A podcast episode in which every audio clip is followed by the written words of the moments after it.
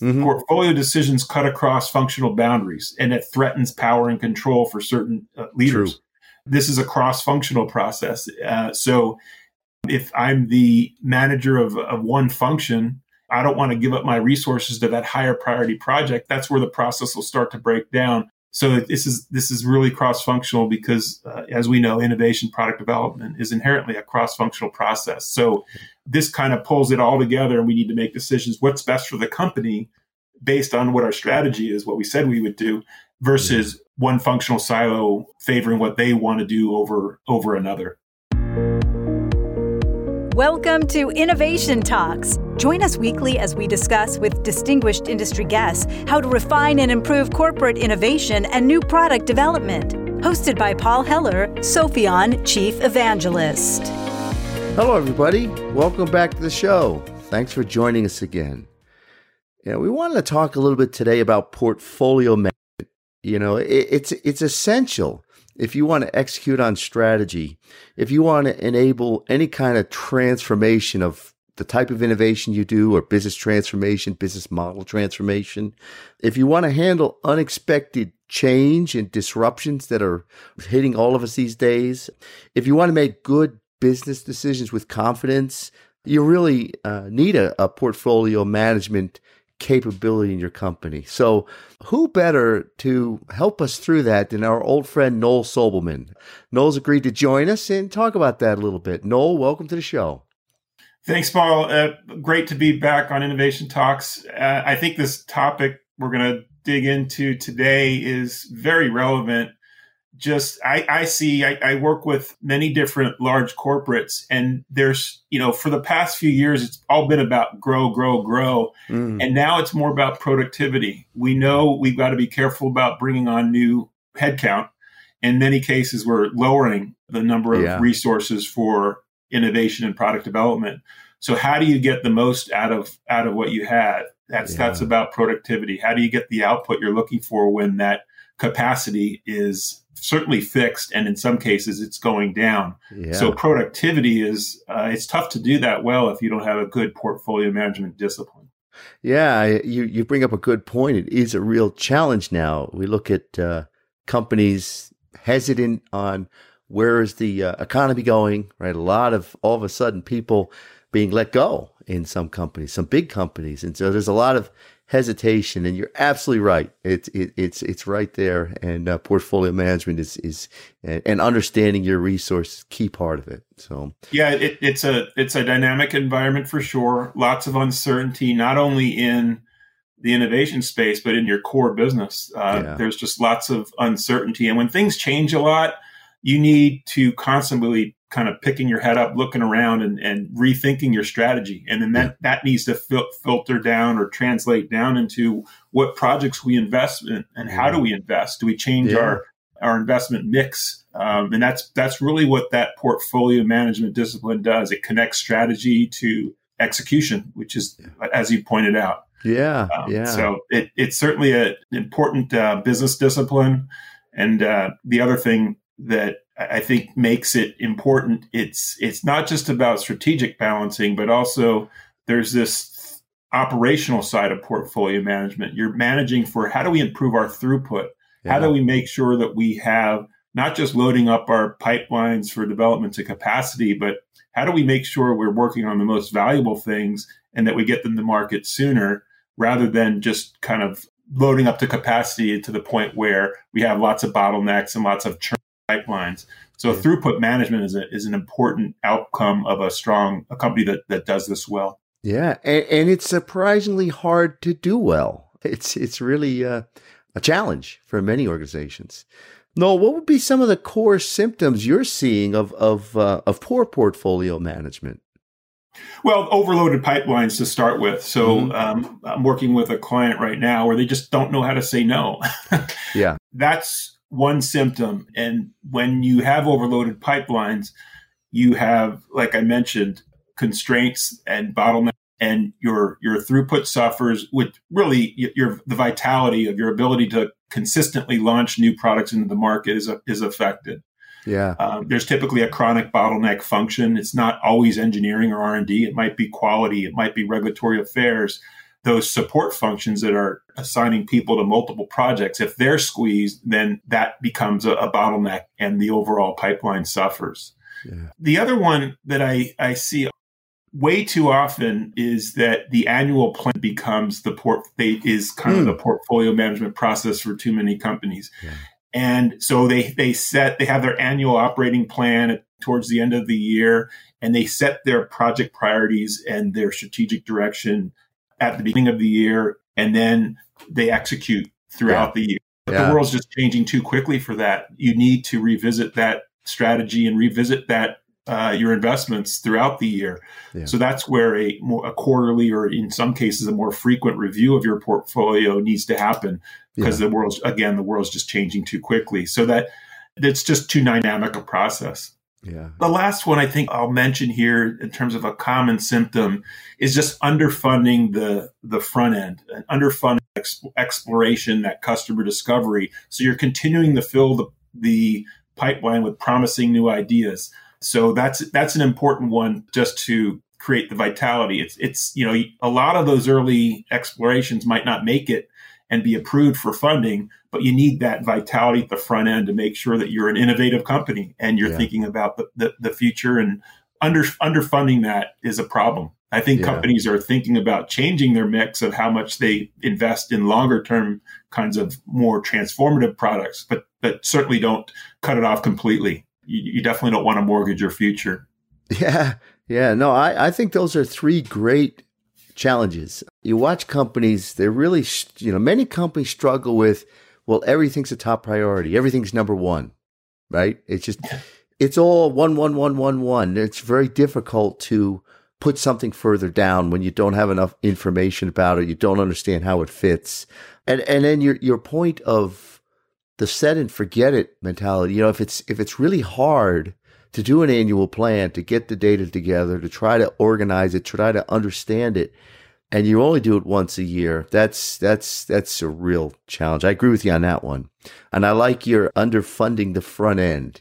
A lot of it is, well, we can get some ideas, but how do we vet those ideas? How do we how do we test learn? How do we understand? So discovery is is more than just well, I got an idea right? It, there's there's more to it than that. I think those are three great examples of of challenges that result in poor portfolio management. So thanks for sharing those. Yeah, just to reemphasize on that exploration piece, the idea is to quickly de-risk those and identify you know what are the unknowns. So and not to spend a lot of money and invest a lot up front because we, we can't pick the winners. We just have very quickly and, and cheaply really validate that there is a problem that we're solving and, and our idea or our solution is going to solve that problem and it's an important unmet need for the customer. Um, and and that, that doesn't mean spending a lot of money. Too often companies spend a lot of money and they build too quickly before they validate. So that's yeah, uh, right. important, important discipline yeah. to keep in mind. Yeah, so so so difficult. Well, Noel, how would you suggest a company go about building a good portfolio management capability? Are there things people can do? Are there some common common things that, that stand out? Yeah, I can t- I can take you through having done this many times with large corporates. It typically starts out by understanding where your performance gaps are today. So understanding what what elements of a portfolio management system are we doing well that are well defined and where where some of the problems are you can ask yourselves, you can ask your leaders certain questions like, does our development mix match our business strategy? Or uh, if we do everything that we've invested in, will we achieve our, our growth targets or will there still be a gap? Are we eliminating some of those dormant or low value projects from our portfolio? Are we making significant investment in new technologies and, and that discovery work we talked about? are there too many project slippage? If if some of these are happening too frequently in your organization, then that that should raise some eyebrows and those are symptoms that you have some chronic problems in, in, in your process. So the first mm-hmm. step is really to get leadership and everybody on the same page as to the why. Why do we need to improve this capability? Why is it mm-hmm. important to our, our success? And tie that to your your higher level strategies. So yeah, getting that top down buy-in, that leadership support is important. But once you once you have that underway and you've kind of get some ideas on what good portfolio management looks like, you just need to roll up your sleeves and start designing and, and rolling out a new system. And that system, there's different elements to that system. And I can kind of take you through some of those. So, for example, you need to define what's the scope of our portfolio? What are the boundaries of the hmm. portfolio mm. we want to manage? Do we want to start with ideas or would you start once an idea is approved and becomes a concept? If you kind of tie it to your, your gated development process, do we want to take it all the way through first customer ship or do we want to manage projects that are still ramping up and scaling? Or do yeah. we want to manage more than that? Do we also want to include operational initiatives that don't touch the customer in our portfolio? So defining the portfolio scope is important. The other thing you need to do, another element is the the definition of a project. Mm. So what is what is that what is that the definition of that unit of measure that we're going to use to to make trade-offs and figure out how to invest? So it, it's it's surprising to me often, you know, at companies they you have to ask do, do we all mean the same thing when we say project or program yeah. Or platform? Does that do we have mm-hmm. clear definitions of what those are? How do we handle continuous release agile software projects? what is a nested project? So getting the common definitions, the common terminology is important for communicating, for figuring out what is that unit of measure that we're gonna yeah. we're gonna make those decisions about. And then right. what's included in the portfolio? What are the they call it inclusion criteria? Is this project significant enough to warrant a portfolio analysis? So what we'll typically do is we'll we'll just agree on what is it could be either it has to pass a certain revenue threshold or maybe a a resource threshold before mm-hmm. we will include it in the portfolio. Otherwise, we'll just we'll, we won't worry about it so much because it's just it's small potatoes. So figuring yeah. out what that inclusion criteria is is going to be important. The, governance of the system. You need clear roles and responsibilities for data analysis and decision making. What's the review cadence? How often? How frequently throughout the year we, do we want to review the portfolio? So governance is an important element. And then portfolio structure, what, how are we going to architect our portfolio to ensure that alignment? What are the strategic buckets and how do we ensure that we're aligned at all different management levels? And there's different, different models for portfolio structure. How are we going to manage resources is another one. You know, what are the different resource pools we want to group together and make decisions on and, and analyze supply versus demand?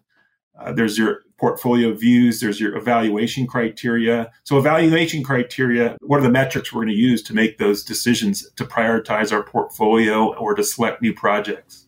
And then, how are we going to portfolio views? How are we going to, what are the different reports and uh, or views that are they're going to support your portfolio analysis and decision making to kind of how do we characterize our portfolio so there's there's a number of different ways to kind of slice and dice the data to inform decision makers. So let's agree on what are those seven or eight charts that we want to put yep. in front of the decision makers to help them make sure that we do have strategic alignment and we have the, the portfolio that is, aligns to our strategy. So I've kind of just rattled off a bunch of the different elements of the system. Yeah.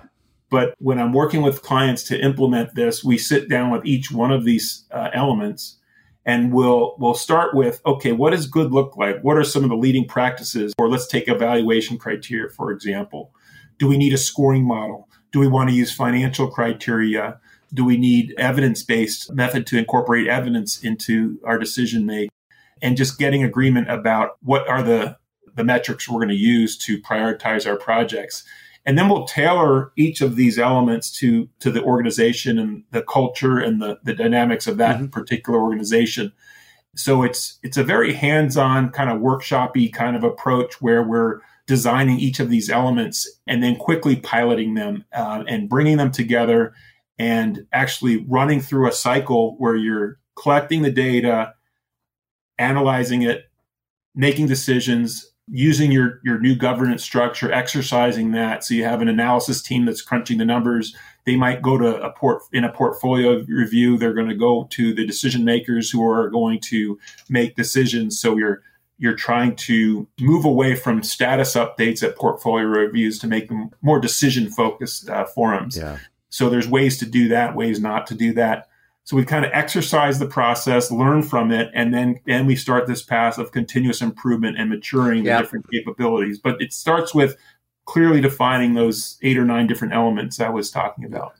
Yeah. So you you kind of go through this exercise to evaluate those nine different elements and then put a map together, right? Because I, I think taking all nine at once is is probably difficult for many companies. So there's a there's a map, there's a journey here, isn't there? There is. So there, you kind of taken them one by one, and typically we will pull together a cross-functional core team, and we also will, in a large company. One of the things that we'll do is we'll pick one business unit in the company, and we'll actually go through this exercise of designing and piloting a this new process and get it working in that one business unit before we leverage that to another business unit and then another business unit. Okay. So you got to be yeah. careful not to try to boil the ocean. This can get an implementation can get really complex really quickly. I found it's better to pick up a significant business unit, demonstrate success. That'll create pull for change where other business units will say, Hey, we want, we want, we need that. We want that as well and then you roll it out in another business unit or another yeah. segment of the company. Yeah, makes total sense. Makes total sense. I was reflecting on the, the first thing you said, Noel, which was the why. And I think you phrased it as, you know, understanding where your performance gaps are today. In your experience, is that a subjective? Do you need evidence behind that? Or, or can it be just, hey, I think this is what we're doing right, we're doing wrong? I mean, how do you go about kind of identifying and getting agreement on, yeah, that's where we're we're challenged today. Is is that a problem when you're out there with working with companies? Yeah, so the first thing we do is we we we identify who are the key stakeholders at, from leadership across the different functions. How are we doing it today? And we we look for those symptoms that we talked about before. We get agreement. We meaning the the the company. We need to get agreement on on where our challenges are. Now, we use a maturity model where we can kind of work with a company to say, okay, here's what you're good at, and here's where there's room for improvement. So there's that yeah. gap analysis between understand the current state and how things are working today, uh, understanding the difference. So, for example, there might be very ad hoc decision making or very informal decision making processes. So, how do we get to more of a dis- we need to improve that and have more of a decision focused portfolio review with a regular cadence with clear priorities that are formally revisited. Uh, and then when we get good at that, we want to be able to have more of a real time, real time roll ups and different scenario planning. So there's different levels of maturity. Yeah. It's tough to go from a level, you know, a stage one to a stage four. So you want to progress and let's get good at the basics, the fundamentals before we take on some of the that and some of that advanced capability over time. But it does absolutely start with uh, understanding where we are today, where we want to be. So un- get, developing a common understanding of what that yeah. what good looks like, what that future state looks like, identifying the gaps. The other thing we look at is the level of effort to make these changes relative to the impact. So um, yeah. we, we we actually plot out you know, on one axis you can envision what is the impact this capability will bring us and then another axis how hard is it or how how much effort is it going to take? And when you do it that, that way you can you can figure out where are the quick wins that we can implement get some impact right away. And what are the things that are more strategic that are going to take longer and are going to be more transformative but it's it's going to take more time to develop that because it's it's completely new to the organization so developing that understanding and then road mapping out and getting alignment around a time phased plan what are we going to do in year one, year two, and year three? When are we going to layer in some tools to help automate some of some of these practices?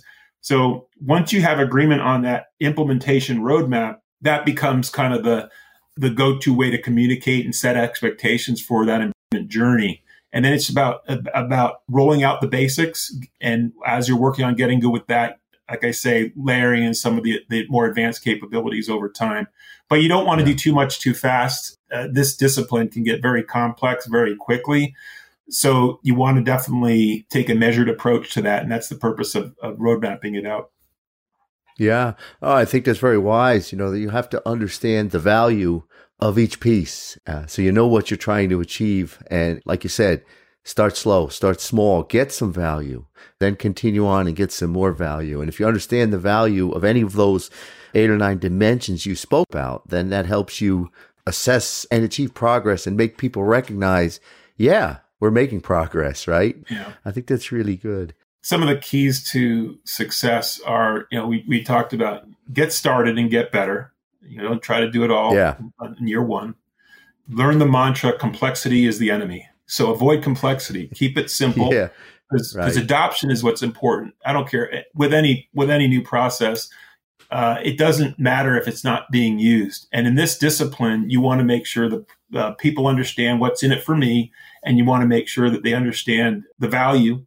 So when you do roll out a, a the, these improvements, that it gets used and just understanding this is a management discipline. It's it's mm-hmm. it really their process and the the tools that support the process are important. But the hardest part is the behavior change. You're asking leadership instead of just making object you know decisions, kind of subjective decisions with their gut and and favoring you know the CEO's pet project. You're asking them to use real evidence, to use real agreed upon metrics to make those tough decisions about what to do and what not to do and that's a discipline and that's that's difficult for for leaders in a lot of cases this this discipline uh, unlike many others it can be very political because mm-hmm. portfolio decisions cut across functional boundaries and it threatens power and control for certain uh, leaders True. this is a cross functional process uh, so if i'm the manager of, of one function i don't want to give up my resources to that higher priority project that's where the process will start to break down so this is this is really cross functional because, uh, as we know, innovation product development is inherently a cross functional process. So this kind of pulls it all together, and we need to make decisions: what's best for the company based on what our strategy is, what we said we would do, versus yeah. one functional silo favoring what they want to do over over another. Yeah, that's pretty wise advice. And and I think the other thing I liked is, you know, some companies, not all companies, some companies are of the size, they're big enough that they really are separate businesses. Uh, you might have a, a, company with aerospace in it, and then the same company might have a consumer home product or or or some other very different type of business, and that would be really difficult, I would think, to try to do portfolio management the same way, the same rigor, the same cadence, and those two may what might be radically different types of businesses, and yet at some level that collection of these individual businesses is a portfolio in itself. Yeah. So what you're bringing up is why we spend some time on what I call portfolio structure. So mm-hmm. in large companies, there might be, I'm working with one company that you have your corporate layer, then you have your segment yeah. layer, but each segment has business units and each business unit has yeah. multiple product lines. So it's important yeah. to find what governance looks like at each layer in that corporate, in that large hierarchy. But when you have business units that are completely I- independent, where they, they're going after different enough customers and their product lines are different enough, you might have dedicated resources. More often than not, though, there's some overlap across business yeah. units, and they often they share the same support resources. So when when there's shared resources across business units, then that's where it becomes tough to you have to prioritize projects so that you're making sure that you're assigning those shared resources to the, the highest value projects, regardless of what business unit is. So yeah. you might want to have a segment level priority in that case.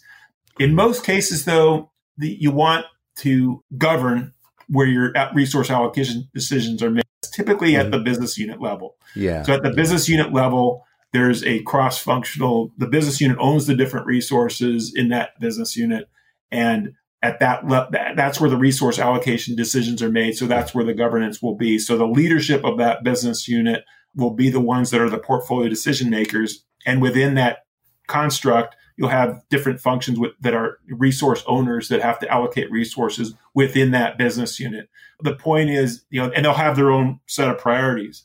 But under that business unit there might be multiple product lines and you have to have evaluation criteria for each of the product lines and you have to you have to decide you know, which product line is going to get the resources, and right. that again is dependent on what your strategy is. And then there's your sustaining function. So where the prioritization criteria might be more about cost reduction or compliance right. risk and making sure so you have different criteria depending on the objectives of that strategic bucket. Whereas a product line, the decision might be made on revenue or, or sure. contribution margin or an yeah. ROI metric or a strategic fit metric. So you have yeah. different metrics depending on how you structure your portfolio. So all of that mapping, that architecture has to be thought through up front.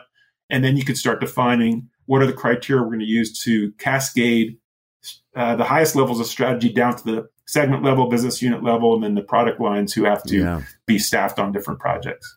Yeah, that's really that's really good, Noel. So you're kind of talking about experiences that you bring in. Uh, templates is probably the wrong word, but but structures and approaches. You mentioned maturity guides. You you, you have you have tools that you can uh, bring in to help companies work through those eight or nine nine different dimensions you were talking about. So I, uh, yeah, there, there's a lot of this comes from decades of, of lessons yeah. learned on uh, making, making, my own mistakes and along the way and, and learning from those.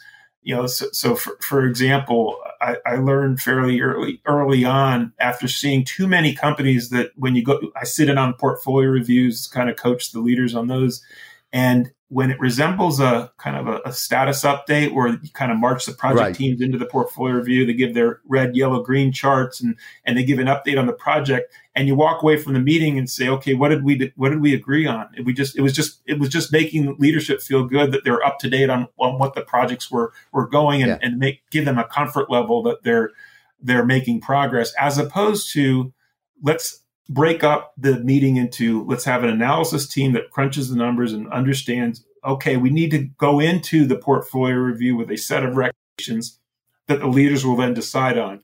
We need to reprioritize our projects because this thing happened out in the market that we didn't expect. So this project that we that was our number one priority is now not as valuable anymore and we want to lower that priority and move up the priority of this other thing that's more important and uh, we want to make sure that we're we you know we're not over capacity and and make sure that we're we're not working on too much so we can we can uh, make sure our throughput doesn't suffer like we talked about earlier. So there's a number of dimensions but it starts with a recommendation and you should come out, yeah. of that portfolio review with a clear decision. Okay here's what we're going to change in terms of our strategic priorities. Here's the new set of priorities for the the projects that are in our portfolio. Here's some of the the projects that we're going to cancel because they're no longer a high priority and we want to divert those resources to yeah. a higher priority, higher value project. So there's you're coming out of the, the portfolio with a set of actionable decisions. Yeah. I think that is probably the one piece of advice that resonated the most with me is don't go into one of these meetings and just give a status and walk out with no decision. Come in with a, a problem, a challenge, let the, the stakeholders in that meeting understand it and then seek the decision and then move on. I, I like that. It's a good way to summarize uh, uh, what you got to do. You know, one of the things we do is we work with, with leadership. What are the questions that you should be asking at a typical portfolio review? And there's some that have to do with strategic alignment. Is the portfolio of projects we're investing in is it in align? Is it still in alignment with our strategy?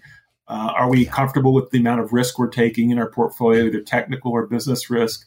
Then there's yeah. your growth objectives. So you know, show me the chart that shows are there any gaps between what we're we've agreed to work on and our and our and our revenue goals two or three years or four years out. Um, are there any disruptive threats in the market? Are there things we need to do to make sure that we have a consistent stream of projects that we're delivering to our customers and, and are solving their problems? And then investment allocation. You know, does the portfolio have the desired mix of across different project types or growth horizons? What if we load the new projects that are proposed? What is it going to do to our pipeline capacity? And then the prioritization questions. You know, do we have we clearly communicated the priorities? Uh, do we have the sufficient resources to deliver the current list of approved projects? Should we delay or kill projects to reallocate resources to higher value projects? Yeah. So these are the typical questions you want to ask in a portfolio review to trigger the right discussions and yeah. ultimately the decisions that we talked about. Well, that was a great, great overview, great discussion, Noel. I mean, we could spend, as you know, this is not a, a 30 minute discussion. This is a, a long, many days discussion. But thanks for, thanks for joining us to just kind of cover it at a high level as much as we can do right now. Really, you brought a lot of things for, for people to think about and, and, and, you know, just kind of run through their own organization and start to see how they align to some of the things you've been talking about. Is there any last minute point you wanted to make? Just I think we I think we we emphasize the the importance of, of this and how it's changing. So so yeah. uh, as we as we go further in into this this market this downturn, um, I think companies if they haven't already they are going to be rethinking their strategies and and just making sure that you have the the mechanisms for making sure that any change in strategy filters down to the projects that you're prioritizing in your portfolios and that you have a disciplined process for doing that. I think that's going to be more important than ever. I'm seeing that from my clients. That's going to be very important in the years, in the next few years before the, the good times return. there you go. Well, that was great, Noel. Uh, appreciate that. Thanks for stopping by. Thanks, Paul. Enjoyed it as always. Yeah. There will be the links in the show notes. Uh, those of you who have listened to Noel before, you know that he's active on LinkedIn, so you can reach him that way. He does publish some, some really good, insightful things in LinkedIn. So watch his feed and uh, and reach out to him if you want to go further and, and discuss this more. Uh, he's a, he's, a, he's got a tremendous wealth of experience to help you out. I wish you all a great week ahead. Thanks for joining me. Take care, everybody. Bye for now. Thanks for joining us this week for Innovation Talks with Paul Heller. If you enjoyed the show, please like and subscribe on Spotify, Stitcher, Apple, or wherever you listen to podcasts. For additional information on today's topic, check out sopheon.com, S O P H E O N.com, where you will find plenty of innovation centric content and corporate best practices. If you'd like to discuss anything with Paul or would like to get in touch with the show, email us at talks at sopheon.com.